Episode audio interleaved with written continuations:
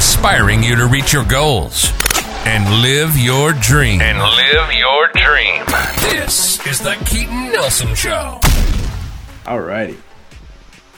Today's guest is a philosopher and a champion for being. He leads a team of creating champions who teach, coach, and guide thousands of entrepreneurs and artists in being more free, loving, and powerful by learning and embodying the creating with a capital C perspective. Their clients achieve a union of outcomes in spiritual growth, material success, and social impact. Ladies and gentlemen, please give a warm welcome to today's guest, Mr. John Patrick Morgan, and I'll toss in a junior for you. Thanks, all of it. Yeah, cool. That was I like the way you read it. I think it could you could have like an like a cheer, like an audience sound effect in the background. Yeah, I need a button. Yeah, exactly. You need that button. Yeah, that's cool. It, That's cool, man. Um, so what what the heck's uh what is a champion for being? Yeah, so champion for me um, represents two things.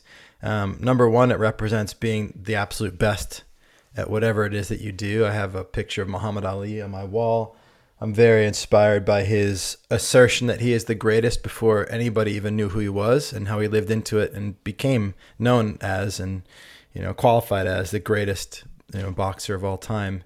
Um, and so for me, that's huge. That's like you know I see that as a as as a way of speaking into existence, like the greatest realization of our potential, like just being being the best, being a champion. And the other meaning of the word champion is essentially like a king or queen's champion, that person who whose job at the coronation was to say if there's anybody here who thinks or believes that this person shouldn't be king, raise your hand and I'll fight you to the death. Um, and a champion is essentially somebody who's a warrior for another person. Um, and so for me in my work, it's like I am committed to being that kind of champion for everybody, like willing to die metaphorically in most cases for their truth and for them being everything they can be, champion for them being everything they can be. Um, and to tie the two together, I'll just say that for me in the, my work, being the best at something is how to be a champion for other people. Like I used the example of Roger Bannister, who was the first person to break the four minute mile. mile. Yeah by being the fastest man in the world, he was a champion for everybody being faster. Um, and so the two things tie together in that way. Right. What was it like a year afterwards? What was it six like other people? People or something? Yeah. Yeah, did it. He, yeah. he broke broke the wall, that invisible mm-hmm. wall for sure. Yeah. Um, that's cool, man. That's really cool. Um, so how did like you're a champion for being now, you're coaching all these people, you're mm. leading a group of you know these creating champions doing the same thing mm-hmm. that you're doing um how i mean where did you come from where where are you from i mean how are you from down the street from up? you yeah I yeah, grew up in rhode right? island as you know where, where um, in Rhode Island? I just had my curious. Not like anyone knows. Yeah, listeners I know. Was uh, New York? Uh, New York, North Kingstown until I was like ten, and then we moved to Warwick. Got it. Um, literally like on the east yeah, East Greenwich line. I went to school, uh, Tollgate High School, and uh, yeah, and then I went to URI. And yeah, just a normal down, guy down by the beach, just a normal Rhode Island guy. Yeah, and then yeah. I left. So when I was 24, 25, for 10 years, I was outside the U.S. I lived nomadically oh, yeah. for a few years out of a backpack around the world, and then I settled in London for seven years. Met my now wife there. Then we moved back to the states, and I lived in L.A. for seven years before moving to Maui, where we now live with our two boys. Wild. Yeah. Uh, what's the craziest story you got from when you're backpacking around? Um, oh, I don't know about crazy, but the first like memory that jumped to mind, definitely not cr- crazy in the sense of like dangerous or something. Well, I paragliding just jumped into my mind when you said that. I think that was like the mo- one of the most like just awe-inspiring and like physically like just like magical experiences like flying essentially. Yeah, right. So I, I learned to paraglide in the Swiss Alps. I took like a course, and I didn't do the whole thing and get my license, but I was doing solo flights from like you know I don't know how many how high I was, but I was well above the tree line. It was the middle of summer and there was snow, so I was really high, and and I was just running down this snowy cap mountain, and then I was in flight, and it was incredible, just like being soaring through the air like an eagle. I mean, when you have a paragliding, there's no motor, so it's just completely silent. You hear like the wind in your ears, except you know when you're riding your bike, if you turn your head sideways, like the wind stops and it just goes quiet. And it was like that. I turned my head and it was just like total silence, and I'm like flying over houses and sheep and stuff, and then like for like 45 minutes, and then all the way down like over the lakes and into like to this green, you know, like kind of field. Um, so that was just awesome. I mean, uh, everybody dreams of flying and then being able to make a choice when you're in the air about, oh, I'm oh, there's some sheep over there. Let me go that way, and just like flying over the sheep. It was like cool. being in a dream. Um, so that was definitely one of the most awesome experiences. And I did some of that in France as well. And now that I live in Maui on a volcano, I've seen people paragliding. So I think I'm probably gonna go back to it again. I haven't done it in like 15 years, but yeah. It was Is it awesome. dangerous? People get hurt doing it?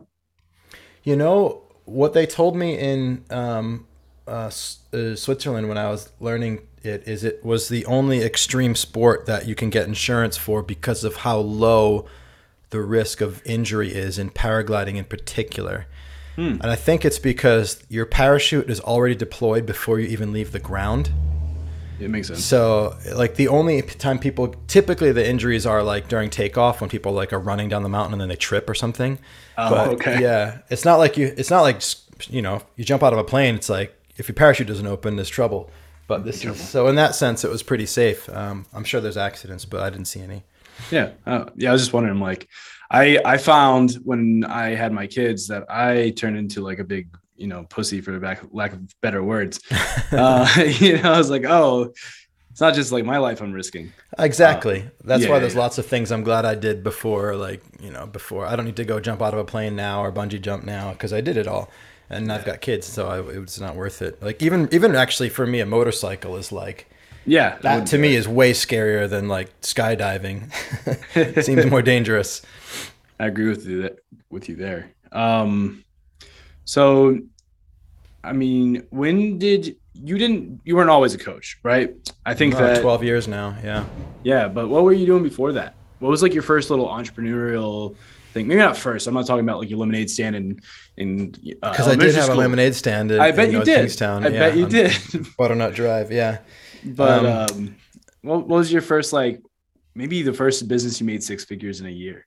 Is that a good one? Yeah, I mean that was my yeah. I've, I've had lots before that, but you know, because I had businesses while I was in college and stuff. But yeah, the, my web media company, building websites for nonprofits for free. Uh, and then within a year, we were doing six figure projects, like a single client. Was over, over a 100 grand. Um, actually, probably in about 18 months from the start of our business. Um, I knew how to write code because I studied physics and like computer science. Um, and I had friends that were designers working for a company and probably not far down the street from you in Providence. Um, and like they were doing websites for like oil companies and stuff, and they were like, "This sucks. I don't want to like help these companies."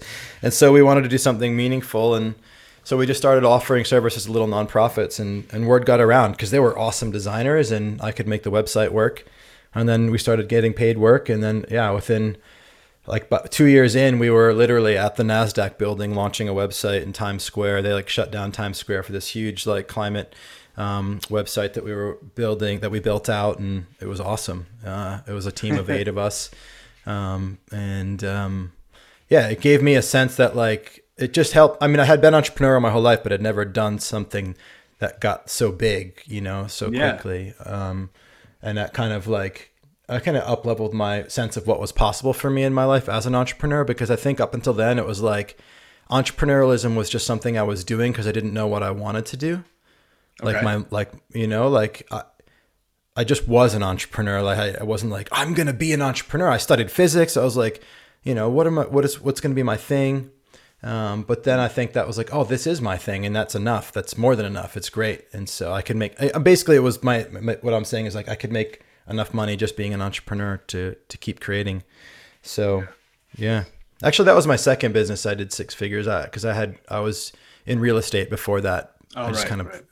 I got into yeah. it, but you know, yeah. That's cool. Um, I want to um, kind of paint the picture for I, I have some background on you. I don't always have that on. Okay, on cool. but um, I, I in my business I work with a ton of coaches. Like if for some Mm. reason that just ends up being our niche, we, we work with a lot of coaches, and we've worked with a lot of coaches. I've been coached by a lot of coaches, um, and your thought process with things is nothing like any other coach that I've worked with or Mm. been coached by. And um, I mean, just clearly you have some experience tied to it that you know makes you coach like this, or maybe just time thinking gets you there. But Mhm, um, you just said that you used to you were doing nonprofits websites for free. And Yeah. I hear you say this a lot too. Is like you, if you want to, first of all, get good at something, or if you want to actually go and make an impact, or like it's not about being paid. It's like going out and helping people Yeah. that need help because you want to help them, Mhm. and it's that over a certain amount of time, you're eventually going to fill up your your time, your 40 Mhm. hours, your 80 hours, whatever you're willing to work in a week, and then you're going to have to start getting paid yeah. to do it. So like I these are coming from my I would love to hear that out of your mouth and how you would explain it to someone listening if Yeah. they're starting a business and the way to approach it or if they're starting a coaching business whatever it happens to be.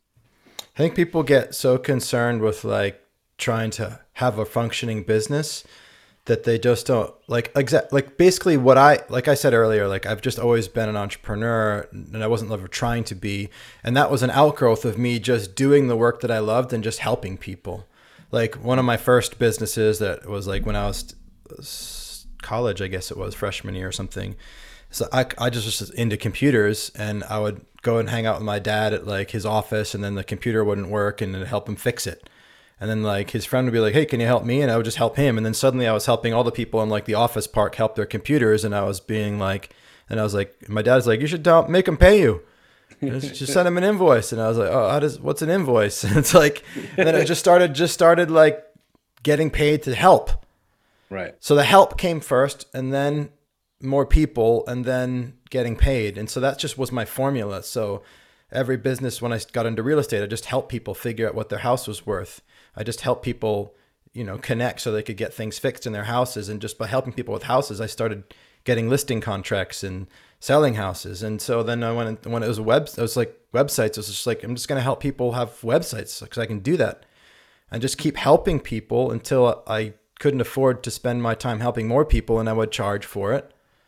And then I would charge more for it and then we're you know so here's but I think you kind of mentioned this briefly and here's the other thing it's like when you go into coaching it's very obvious like most people get into the coaching business or they're trying to get in the coaching business and they spend all their time thinking about how can I like get people to know about how great I am at coaching and how can I get them to believe that I'm great and then get them to pay me so that I can coach them. And there's two problems with that. There's two problems with that. Number one is they're trying to concern themselves with getting people to believe that they're great at coaching and not actually being that great because they haven't done that much coaching because they're waiting to coach people until they're paid. Yeah. Um, and and the other problem is just like, well, that that's the both that's the same problem. They're just not going to get better at coaching, right? It's going to take them a long time to get good because they're going to get all their experience after they've get convinced somebody that they're they're good enough to coach them. So when I've just been like, shit, I'm just going to coach as many people as I can for free. A little bit. So I, in the beginning, I said I'm going to take six friends on a six or three month journey. I'm going to coach them all for. But then after that, and, and I did that for free. But then after that, I was like, I'm going to coach lots of different people a little bit for free. Mm. And that's just a better use of my time because I'm still getting the experience, but I'm not just like just helping one person a lot. I'm, I'm actually touching lots of different people, making a, a difference for lots of different people in a small amount of time. And so I would do one or two hour coaching sessions with hundreds of people.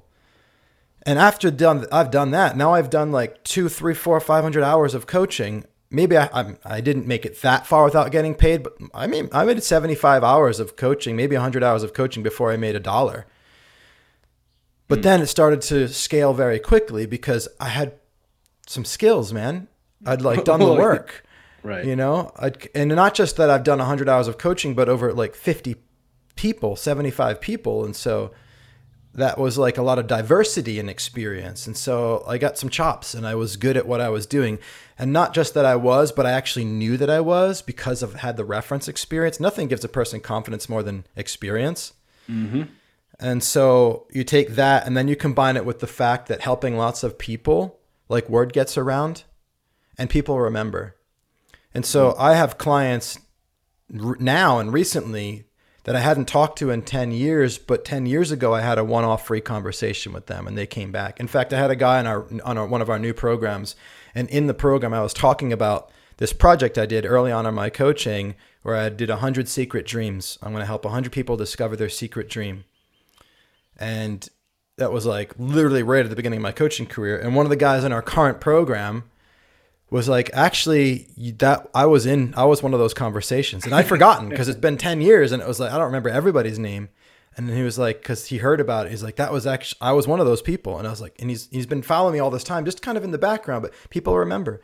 And so when you do this approach, you're not just skilling up and getting your confidence through helping people for free. You're actually building the foundation of your referral base for the, for the, for, the, for your career. Mm. Yeah. And I don't know about you, but I, I really do believe that relationships are like the new economy. Absolutely. Oh, oh, and the old economy, dude. But, right, I but I, it's, just. I think economy. it's even more so now, where like I don't maybe I don't know. I haven't been been been in business long. Well, tell enough, me but, tell me why. Tell me why. Why do you think even more so now? Maybe it is. Um, I think that with, um, I think social media. I wanted to talk about it. Right, social media mm-hmm. brings us together in, in an odd way, but mm-hmm. uh, also separates us quite a bit. And everything going digital. We're on a Zoom call right now. Mm-hmm. It's nice that I get to talk to you while you're in Hawaii and people see our face for sure. Um, but it's it's also driving a wedge because I go home and I'm not trying to ask my friend to come over because I feel like I'm connected to him online or something right. like that, right? I know what's going right. on in, in, his life his life that way. Um, and but the more I have these types of conversations, the more I talk to people.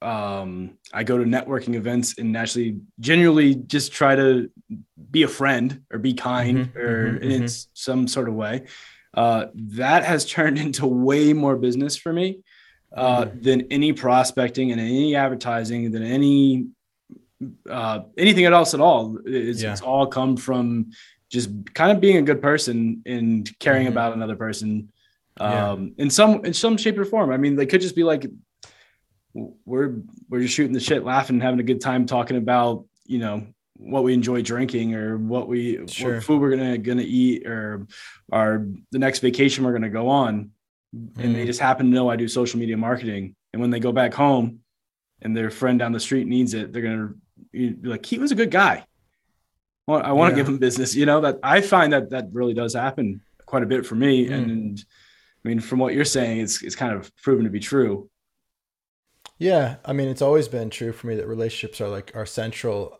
maybe in this current climate, the way things are going is that it's like there's like this tenuous kind of superficial relationship that's possible and that people are sometimes appeasing themselves with or thinking is the thing and is enough but the moment you go deeper and you actually have a real deep and honest connection with a person it rises above everything else because exactly. maybe we're not aware that it's like it's not actually enough right? When you actually really connect with somebody. And that's been our kind of strategy with social media. It's like, you know, if we look at social media as um, like advertising, then it's a numbers game and you might you can pull some clients from that but like i know i mean when i met you i had maybe a thousand followers when we started working together mm-hmm. and, and i was doing about a half a million dollars a year in coaching revenue from from a thousand followers yeah. Now I know people that have I mean I've had clients that have 150,000 followers and are doing much less money in revenue than that. And it's not because so it's not just about having it's not just about having more followers. And it's not even about necessarily having more of the right followers. Of course, that's a factor, but it's like how are you going to show up with the people who are following you? Are you going to treat them like uh, like an advertiser, like just like a like a number, and like just like I'm throwing darts or throwing hooks out and hoping I can catch one? Or you're going to treat them all like the individual human beings they are? I, I always say to my clients, like even the, even my clients that have hundred followers, and it's like, how many of those people are your friends? That and he's like, well, maybe ten or twenty. And like, so there's eighty people that you don't know following you. Mm. Imagine that you set up a public event talk and you're going to a room, and hundred people come, twenty of your friends and eighty you don't know. Like all you have to do is get down off that stage and just talk to them. Like they came to listen to you. That's massive. That's 80 yeah. people. You could build a six-figure business off that room. You don't need to, you don't need you don't need more followers. You just need to see them as individuals and to treat them like humans and to talk to them like real and be with them. Pay attention. Um, and so that's the way I've always treated the people that that follow me. And so, um, you know, we're we're we're now that I, it's not just me, it's the team. What I'm doing is trying to help and teach the team to treat our followers that way. We don't need more people. We just need to be more real and close with the people that we've got. So for me, everybody that follows me is like, I take that, you know, seriously and kind of treat them. And you know, working with me because you you you do our social, so it's like I have a high bar for the truth and honesty and how we relate to every single person that engages with us. If I piss yeah. one person off, it's like that that matters to me. Not like I'm afraid of it because I'm not like on the back foot all the time, like oh, you know. But I also I'm I'm concerned, like who am I being and and what am I creating with the people that I'm engaging with. Mm, totally. Um, you're speaking to re- preaching to the choir over here for sure. Cool. I mean, um, I actually I mean, we're still trying to figure out how it works, but we got, you know, a camera set up so that it can film me all day long, actually being me. Oh, um, oh, cool. So that it's like not like anything staged or thought up or anything uh-huh. in the uh-huh. past. It's me turning around and talking to Rebecca or hopping on a mm-hmm. Zoom call with one of my VAs or my writer or a client or whatever it happens mm-hmm. to be. But actually, what I'm saying is what I would mm-hmm. say, and it's like a right. forget that it's there, and then allow um, a video editor to go chop it up and, and make some social stuff. So um, it's literally authentic. I mean, like, other than the yeah. idea that I could possibly be just aware that a camera is rolling while I'm talking, hmm. um, mm. is the only thing that could be somewhat like a spy cam. Like yeah, some spy cam. Yeah, that's the idea behind it. Um, cool. I've, yeah, yeah, that's that's what I'm laying into recently. So yeah, I want to ask you some questions. How have how's uh, having kids impacted your life, your career, the way you mm. way you be? I'll I'll I'll use JP language. Mm. Uh, so many ways, so many ways. Um, I mean, this this this sense of self has expanded to include my kids, right? And so, like, what do I want to do today? is no longer a question about one human body. It's a question about like at least three, if not including my wife as well, four. Um, which is which is which is important because there's no sense of like sacrificing my time to do stuff with them. Um, even if it's like I want to work and I want to be with them, that's not like for me or for them. That's the work is for them and the being with them is for them too. So it's giving me um, um, more kind of inspiration to create more uh, in the world, um, both as an example for them of like what's possible, like the Roger Bannister thing, like being a champion, but also, um, you know, to provide the finan- financially provide the life for them that I'd like to provide, that I'd like them to have. Um, um, and also like I have always been for most of my life kind of like um, we could say an active nihilist, like for to use a Nietzschean Nietzsche term, like it's all made up, man. It's all like just an illusion. Um, nothing's real except that which we believe is real. So I, I, really, I am a stand for that active nihilism, meaning, but that doesn't mean therefore I'm just gonna sit around and do nothing. That means I get to create meaning. That's an exciting creative opportunity. Um, and it's given me whilst it's also while it's given me a lot of freedom and creativity it's also given me a little bit of a like so let's just dance until the world blows up man like whatever. I'm gonna be gone. And now that i've got kids it's like yeah i'm gonna be gone but they're gonna be here. So i've i've find myself uh, now like being more concerned um, with what is the world that we're creating you know like more concerned about the impact that we're having on the planet, more concerned about what's happening socially and politically, um, because it's not just about like the context for me and, and my life, it's also about them. And so, you know, I'm meeting that with how do I educate them and how do they how do they grow up being in the world and what are they capable of and navigating and you know with whatever happens and then it's also like what is my contribution to a better planet? Like I'm not out there like a protester, but um, I am looking at my own life and the work that I do and how it contributes to the society and to the planet that I'd love them to be living in. So I think having kids is, you know, giving me more motivation to create at a higher level and also more purpose in creating a more beautiful world, you know, for everybody, but, you know, inspired by my kids living in it for sure. Yeah, I connect with that a lot.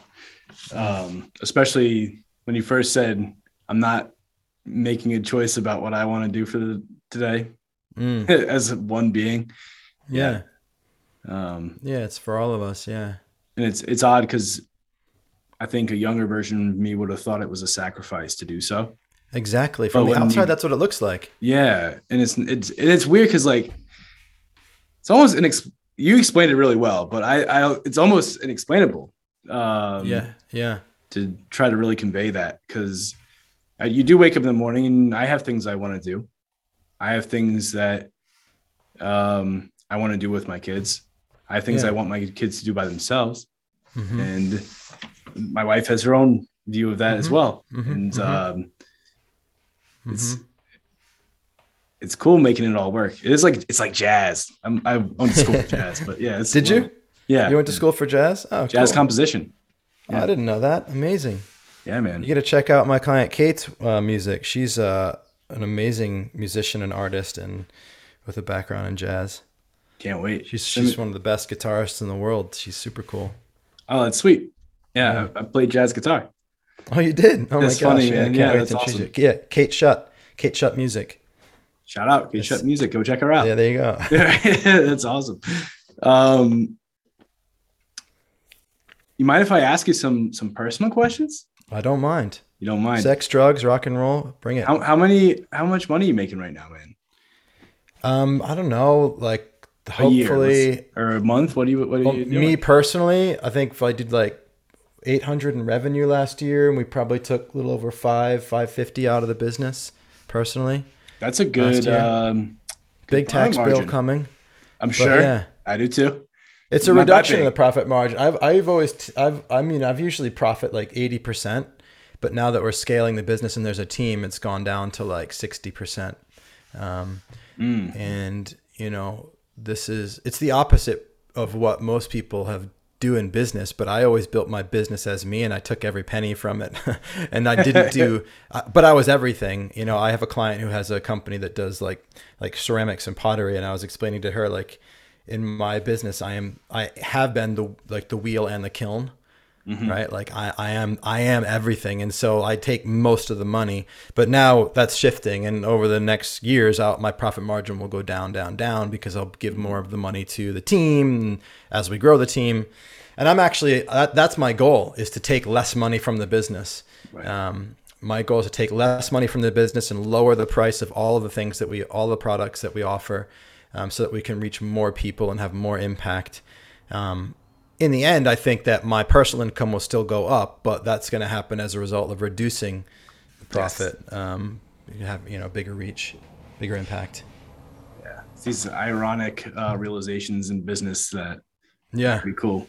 I'm gonna take less Totally. profit. I'm gonna make more money, and Yes. yeah, exactly. I'm gonna impact more people. And yeah, it's it's it's Yeah. interesting. I, I've I definitely did the opposite of what you did. I'm like I was making two thousand dollars a month, and I hired my first employee. cool. Yeah, that is that, that's what most people do. yeah, Like that's putting the business before yourself.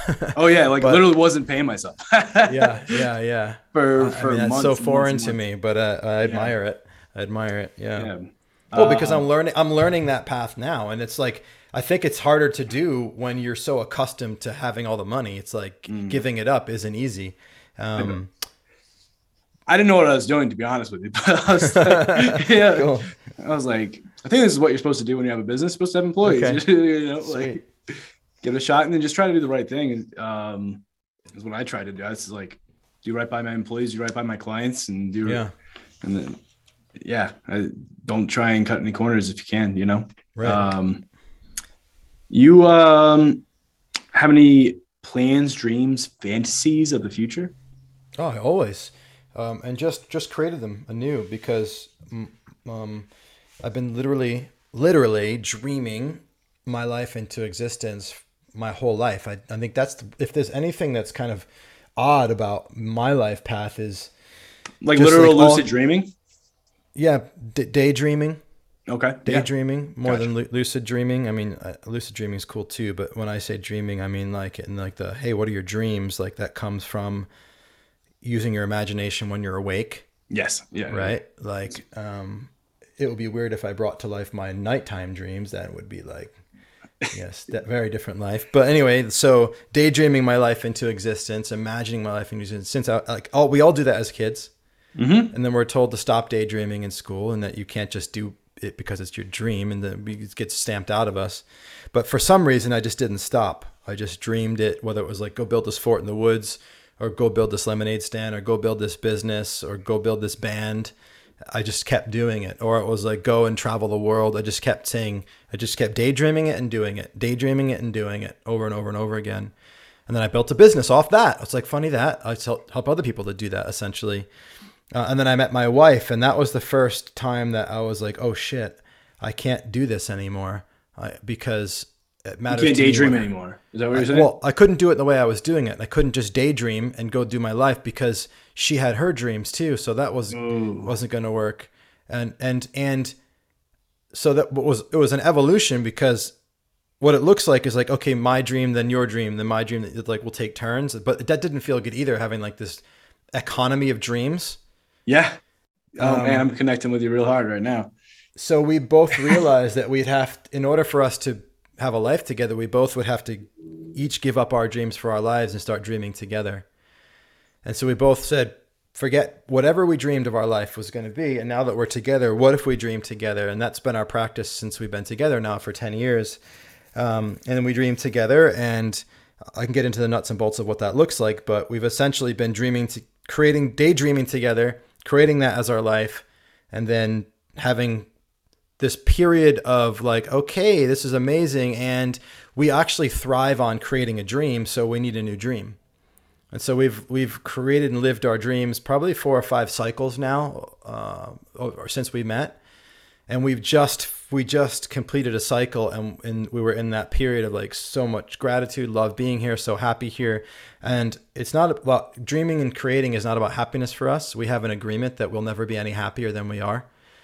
And so it's like we're not chasing happiness. Like it just happiness is, uh, contentment is. Dreaming is about like the throes of being in the throw of creation, and we, we thrive on. We love that, but we realize that we because it catches you by surprise when you've materialized all your dreams, and then you're like, your vision board is old news, and there's like this there's this like it's like the artist. You want to be creating art. Yeah. And so my wife was like, "Do you realize that we're like kind of just like at sea right now? Like we need we need a new vision." I was like, "Holy shit!" So we've spent some hours on it, like in conversation and and putting together our new vision. Uh, and so it's fresh and it's new, and we're just actually getting connected to it and, and starting to feel that it's possible. Um, uh, The new dream. So all of that was the background to your the answer of your question is like, yeah, right now our dreams are largely about the taking this home and this land that we bought in Maui and and and turning it into it's like a diamond in the rough. We bought two acres. We've got three houses on the property, um, but it's uh, we it's kind of the land's kind of rough land, so we want to turn it into a beautiful farm essentially, building a wall and fence and, and a veg garden and more fruit trees and cultivating the land so that there's there's grass on it as well, and so it can produce loads of fruit and vegetables for us. Um, the way that we to care for, we have some chickens, and so we want to add a little bit more livestock, maybe a couple goats. So we have this awesome vision for just cultivating our home. Um, that's part of it, um, and then we both we we have vision for our time. People don't usually think about that, like a vision for our calendar, what our what we'd love our calendar to look like um, because we have the calendar that is, and wouldn't it be cool if we had this much free space in our calendar? So we have actually in our vision board, I've got an image of a Google Calendar with very few events on it. So it's like, Nice. that's Like the that. vision, the vision for the time, right? Like how we use our time. Yeah. Um, and we both got visions for our work. Like we've got a vision of me doing public speaking again uh, and having uh, books, published books. You know, I'm not doing that right now, but part of the vision of my scaling my business is having a team that coaches with me and trains, does the training so that I have more free time so that I can write and develop the philosophy further, um, and and and do public speaking to to bring people into awareness of of the work that we do at creating.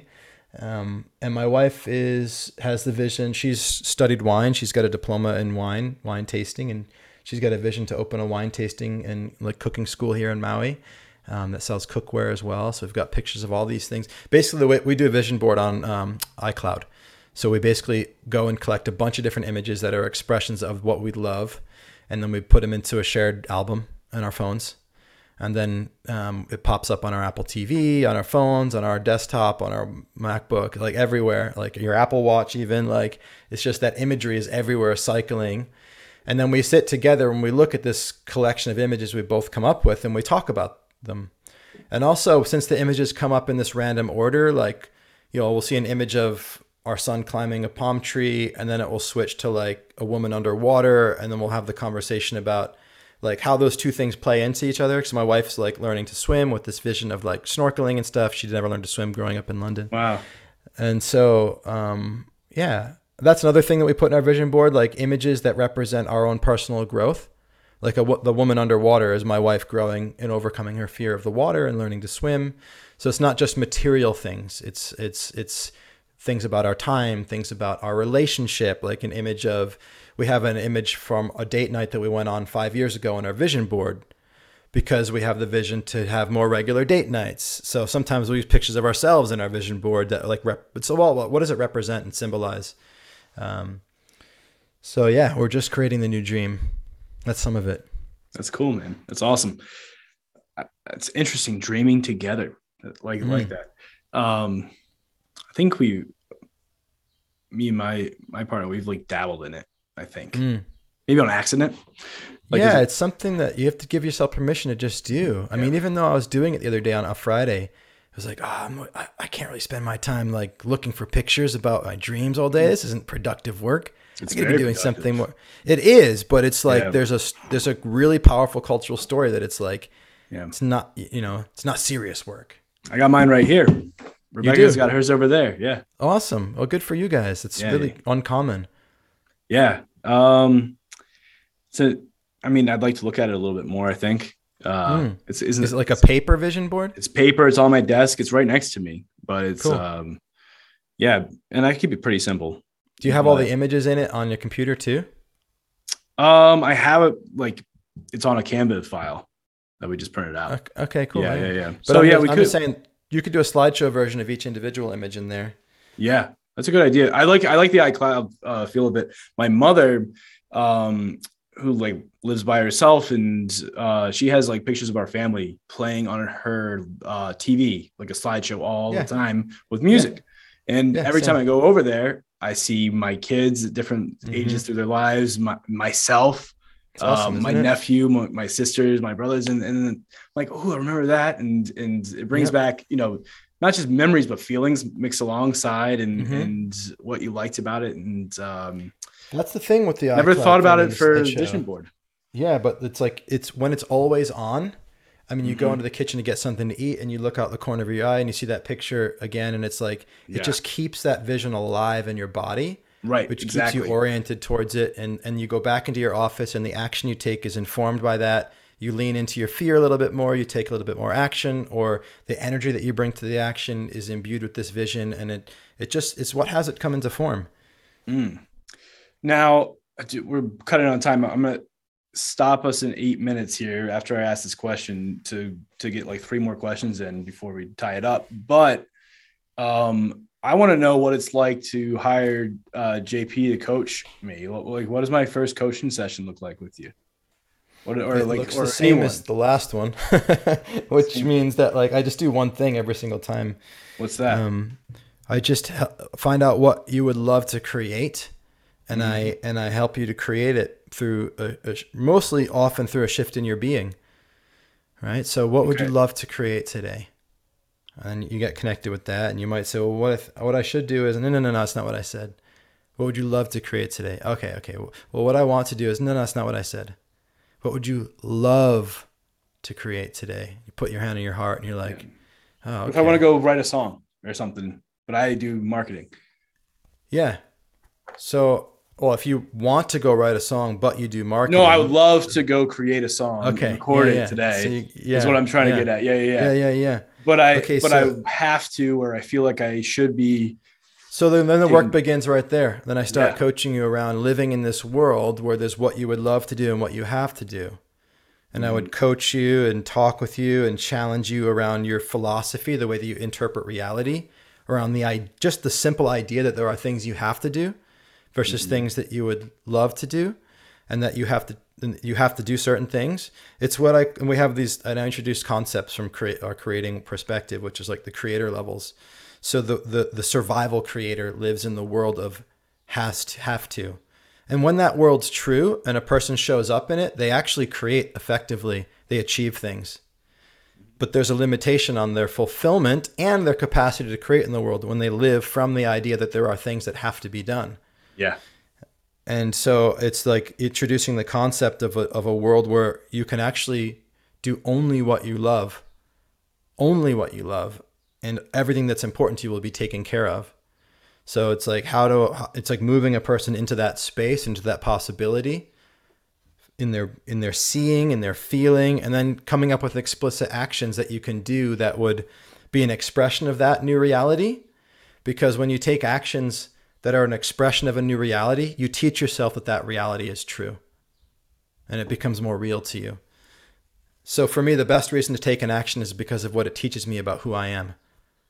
What I get as a result of that is tertiary. When I mm. say tertiary, I mean it's not even the second most important thing. The result is is the, is the third most important thing. The first most important thing is who I believe that I am because I took the action. The second most important reason to take an action is because what I will learn through what the result is. And the third most important reason is like, does it produce the result that I want? Like, I want results, but not mm. as much as I want learning, and not as much as I want to inform myself that I'm a person that takes actions. I want to uh, play devil's advocate with you for a second, though. Go ahead. Um, let's say that okay, I want to go record a bunch of songs all day long, and uh, but I want the result of you know making a million dollars and uh, being able to provide for my family in a financially you know sustainable way. I want to be able to go buy a house on Maui. I want those results.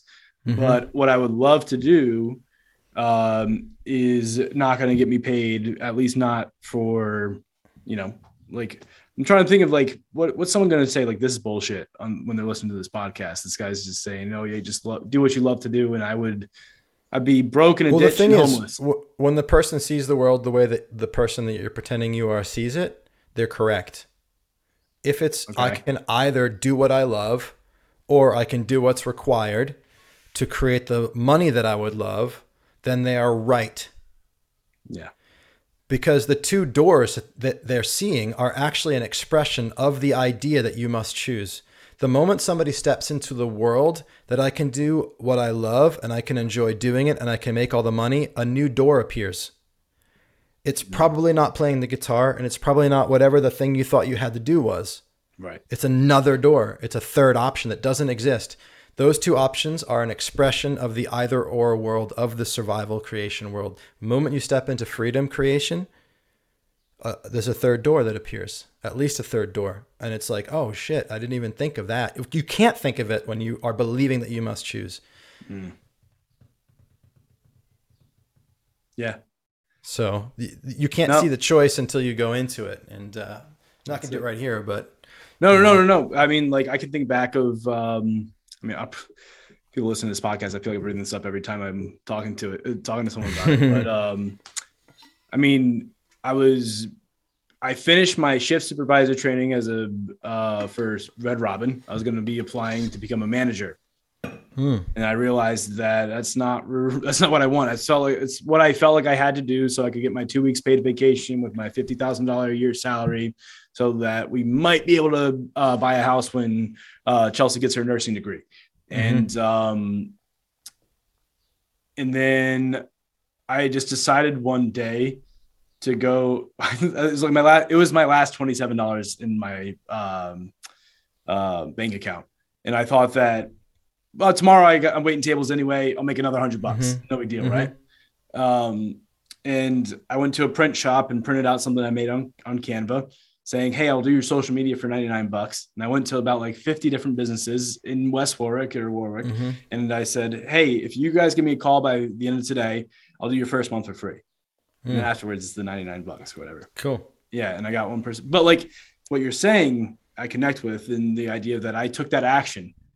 Mm-hmm. And now I am a social media manager. I am a business owner. My Yes. identity shifted from I'm a waiter applying to uh, become a manager at Red Robin. I would be in a dead end job for the rest of my life, which was, was my mindset. But I was willing to make the sacrifice for my family. Right. You know, it was what was Mm-hmm. it going through my head? Yeah, you stepped into the space of freedom creation, which is like I'm going to do it. I'm going to create. You created a third door. Yeah, You basically did. You created a third door, and and then we could. The more third doors we create, the more free we are. So we, but so I'm always interested in, in where am I now in this space of freedom that I've created? Where am I now trying to ch- choose between two things that I think I have to choose between because that's just all there is. where does focus come into play though? Because I feel like I could keep creating third doors all day long, and then I end up going nowhere because I keep Mm-hmm. So- spinning around and opening up new doors. Does that make sense? It does make sense. Focus happens when you do only what you love. People are like, dude, you're so committed, you're so consistent. Consistency and commitment is a happening when you say no to doing what you don't love to do. Love is consistent. It is focused. It like flow just hap it just you stay. You mm. know? And so it does focus isn't something that I have to do or try to do. If I'm not focused, it's because I'm making sacrifices somewhere. The heart's just like boom, it beats in one direction. It doesn't mean doesn't mean it never changes forever, but it's like doesn't it doesn't doesn't it's not all over the place. It's Right. like it it knows what it wants and it moves in that direction consistently. You know? Uh, yeah, great answer. I'm trying Thanks. to stump you here, man, and I'm not getting Bring it. I like Well, it. here's the thing. You know, the reason is is because I was just thinking about this recently because as I'm thinking about doing public speaking again, one of the things I used to say to the audience at the beginning uh, when I, of my talk, it was like, I'm going to be just sharing some ideas, and what I'd like you to do is to entertain those ideas. Entertain me as I speak, and just try it on. I don't know what the truth is. I'm just hmm. exploring perspectives. And when something in your mind hears what I have to say and goes, "Yeah, but," raise your hand. Share with me the yeah, but. Not because I want to argue with you, because I want to dance. You might share something and then it expands the perspective. And so I'm not like I have no I have no like nothing to prove here, right? And Right, So because no. of that welcomeness, I get to hear questions like you're asking, and then I get to create an answer with you, not to fight back, but just like just to explore. And so I've done this enough times that like I, I'm I'm I would love a question that takes me in a new direction. Um, you know, I'm, I'm sure you'll you'll come up with one at some point. So Yeah. um, you know, And it's not I to challenge your- you either. It's actually in a, a venture of To exploration. create. Yeah, I'm exploring, and Yeah, yeah, like, awesome. I'd rather fight for the truth than to, to be in my head and, and be like, I don't know about that, or, or Right. Yeah, Yeah. I like it. Um, ooh, I'm dying to ask you this these last three questions.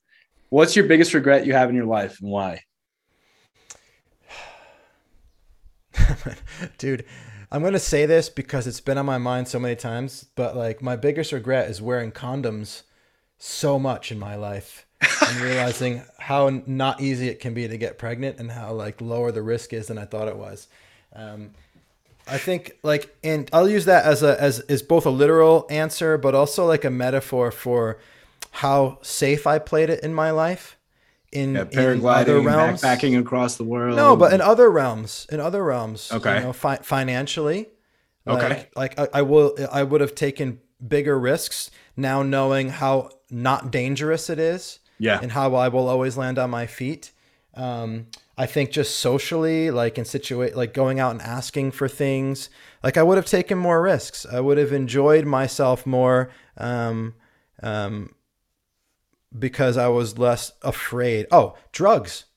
I mean, I didn't take a sip of alcohol till I was 30 years old. wow, I didn't I didn't try any drugs like marijuana or anything till I was um, probably like 40 until they became legal in California when I was living there. Damn.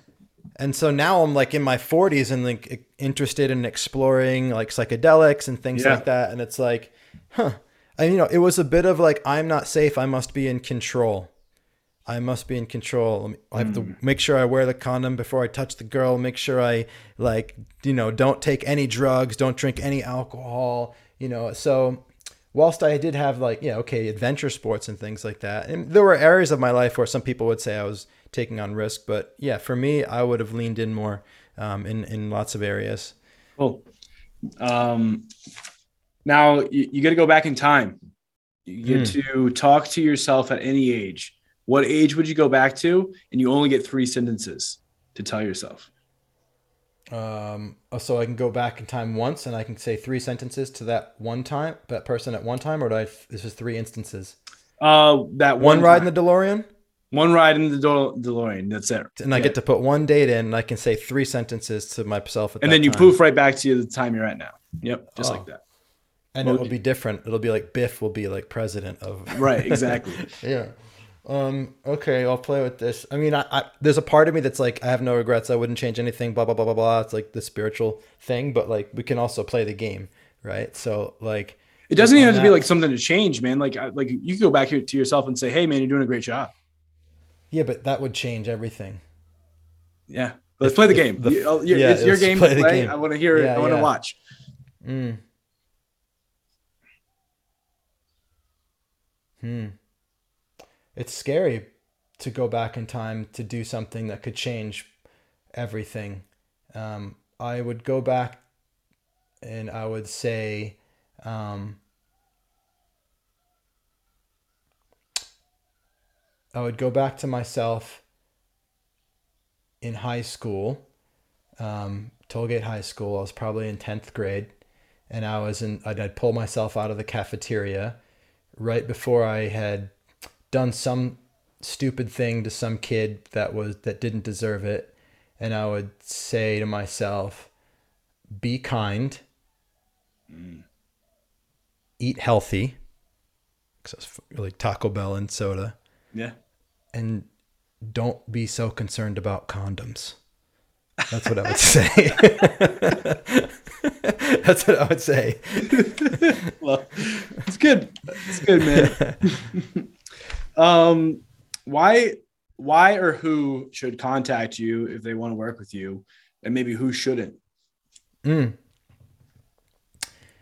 I mean, I don't know. People weed themselves out. You shouldn't if you you you are intimidated um, by the things that I share, uh, because we confront people with the reality of their power, and something people just aren't ready for that.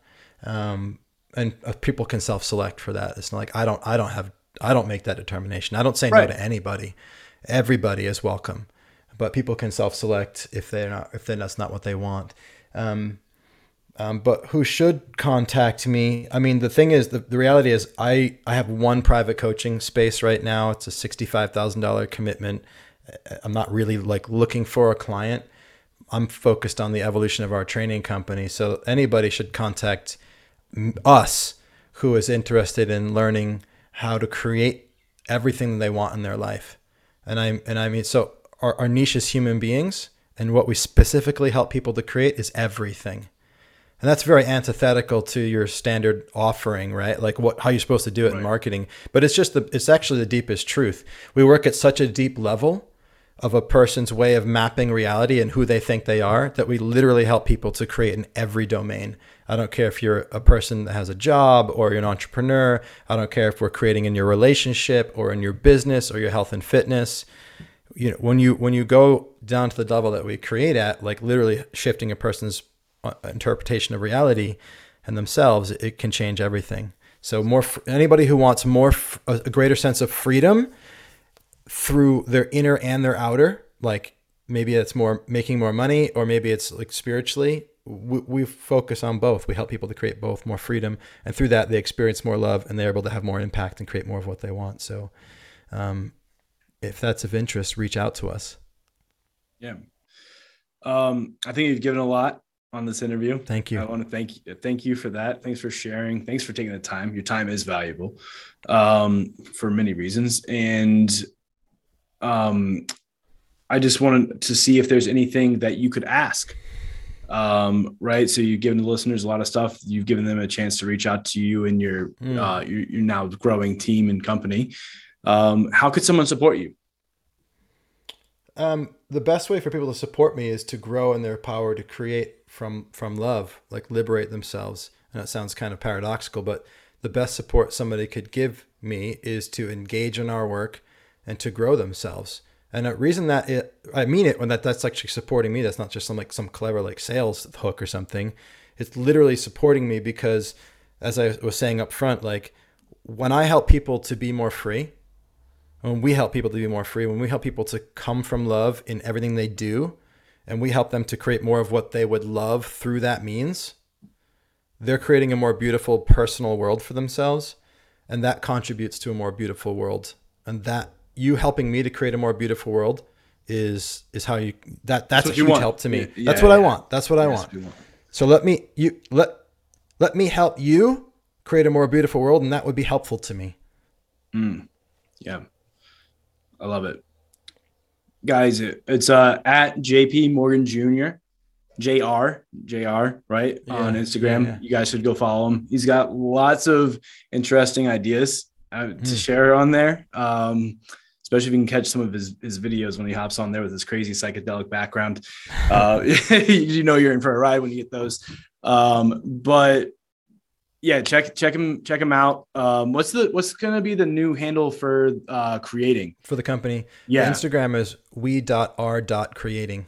Okay, gotcha. Um, I'll make sure I link it up in the show notes and everything too. Cool. Um, and I, I always say this, guys, this is free. I have nothing to sell you. I don't want to sell you anything. I want to introduce you to people and ideas that can change your life and make your life a whole lot um, more exciting, fun, and uh, enjoyable so that you can go out and do the same thing for others. Kind of like the same stuff that JP was just saying, but I really, really am passionate about it. And with that being said, your payment for this episode is that you go and share it with someone that you think would need it. Cause maybe JP stuff is like a little out there for you, or you're not ready for it. You're not mm-hmm. ready to see how amazing you are, but that person that your cousin, your mom, your aunt, um, they need to hear it. So just hit that share button. Um, and, and, thank you so much for for listening or watching. If you're on YouTube, hit that subscribe button. I, I love doing this. It is uh, a pleasure. And, and JP, thank you, thank you, thank you for taking time out of your day. Um, You're welcome. Away from your kids, your chicken, your place on Maui, your clients to to come and uh, drop some knowledge and uh, wisdom and experience with us, man. You're welcome, Keaton. Thank you for having me.